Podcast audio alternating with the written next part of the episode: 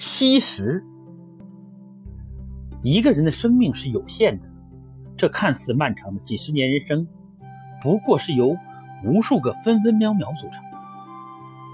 而每一个转瞬即逝的分秒，对我们每个人来说，都只有一次。一旦流逝，就永不再回。流走的光阴，转眼就成了不再往复的历史。许多事情可以从头再来，唯有时间。永远无法复制，因此，孔子感叹：“逝者如斯夫，不舍昼夜。”非常巧合的是，古罗马有个哲学家皇帝叫马克思·奥勒留，他在《沉思录》中写道：“时间好像一条由发生的各种事件构成的河流，而且是一条湍急的河流，因为刚刚看见一个事物，它就被带走。”而另一个事物又来代替它，而这个也将被带走。孔子和奥勒留都以奔流不息的河水做比喻，描述出消逝的时光就像河水一样，日夜不停，匆匆流去而一去不复，也是在告诫人们要珍惜时间，切莫把宝贵的光阴虚度。自古以来，大多取得成就的人，无不珍惜时间。《世说新语·正事》中说：“大禹圣人，犹惜寸阴；至于凡俗，当惜分阴。”孔子惜时如金，求之若渴，废寝忘食，乐此不疲。他说：“学如不及，犹恐失之。其为人也，发愤忘食，乐以忘忧，不知老之将至。”他最看不得挥霍时间的人。《论语·公冶长》记载。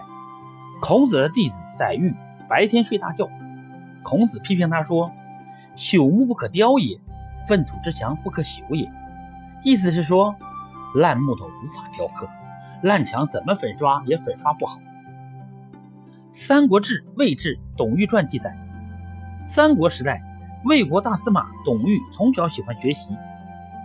汉献帝兴平年间，关中李榷等人作乱，董玉和他哥哥。便投奔朋友段位。董玉和哥哥靠入山打柴维持生活。每次去打柴，董玉总是带着书本，一有空闲就拿出来诵读。他哥哥讥笑他，但他还是照样读书。董玉对老子很有研究，替他做了注释，对《春秋左氏传》也下过很深的功夫。根据研究心得，写成了《朱墨别仪》。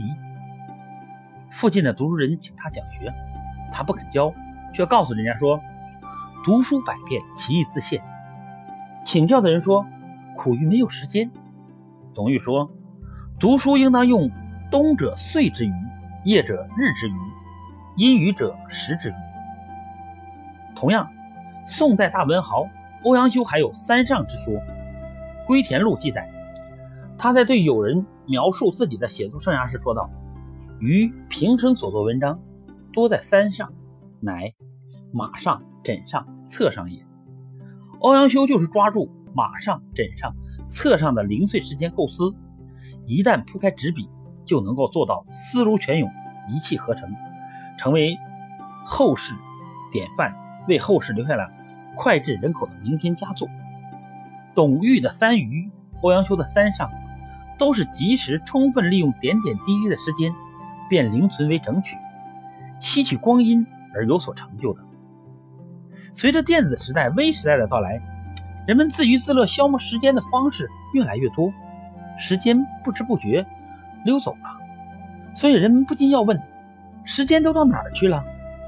朱自清在《匆匆》中写道：“洗手的时候，日子从水盆里过去；吃饭的时候，日子从饭碗里过去。”我觉得他去的匆匆了。